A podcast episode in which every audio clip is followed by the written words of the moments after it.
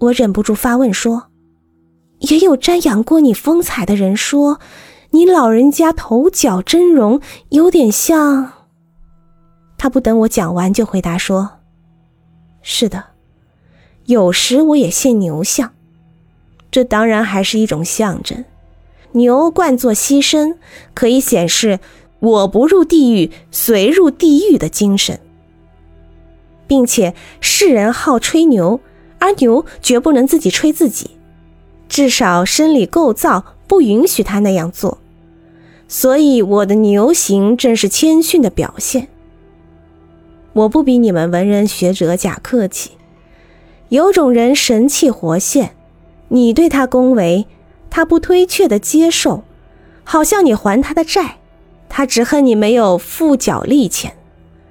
另外一种假作谦虚，人家赞美他，满口说惭愧不敢当，好像上司缴会嫌数量太少，原币退还，好等下属加倍再送。不管债主也好，上司也好，他们总相信世界上还有值得称赞的好人，至少就是他们自己。我的谦虚才是顶彻底的，我觉得自己就无可骄傲，无可赞美，何况其他的人？我一向只遭人咒骂，所以全没有这种虚荣心。不过我虽非作者，却引起了好多作品。在这一点上，我颇像。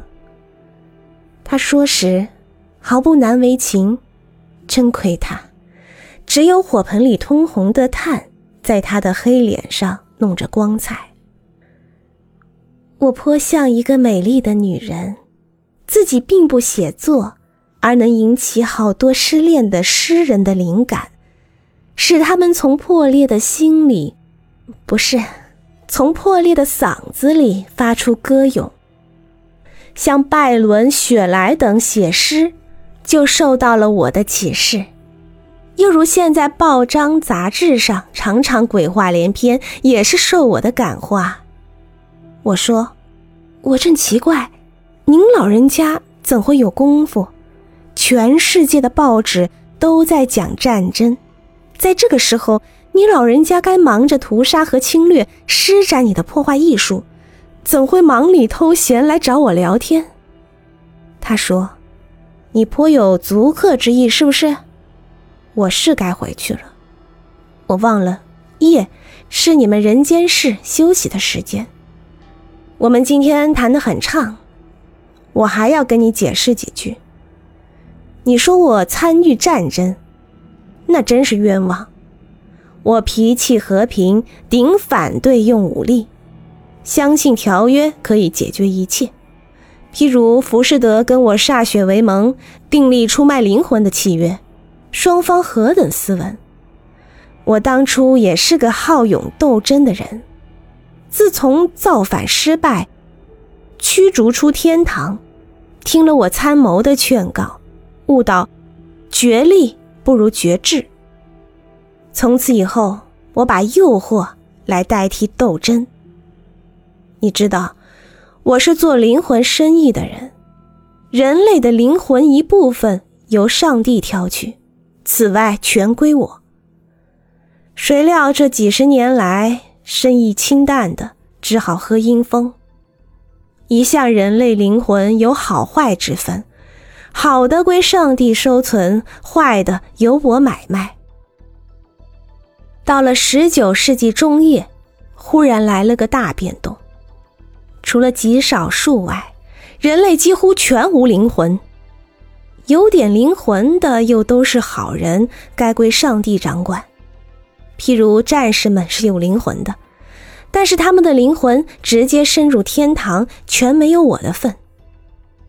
近代心理学者提倡没有灵魂的心理学。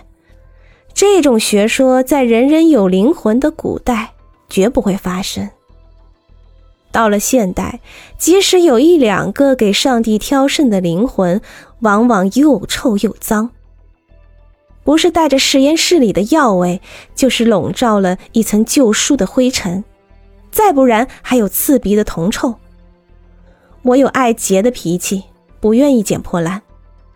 近代当然也有坏人，但是他们坏的没有性灵，没有人格，不动声色，像无机体，富有效率，像机械。就是诗人之类，也很使我失望。他们常说表现灵魂，把灵魂全部表现完了，更不留一点给我。你说我忙，你怎知我闲得发慌？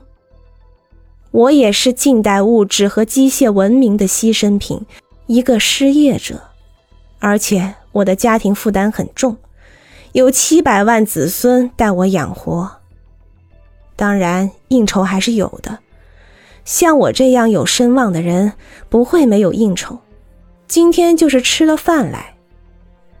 在这个年头，不愁没有人请你吃饭，只是人不让你用本领来换饭吃。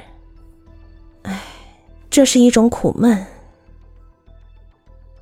他不说了，他的凄凉布满了空气，减退了火盆的温暖。我正想关于我自己的灵魂有所询问，他突然站起来，说不再做了，祝我晚安，还说也许有机会再相见。我开门相送，无边际的夜色在静等着他。他走出了门，消融并吞并在夜色之中，仿佛一滴雨归于大海。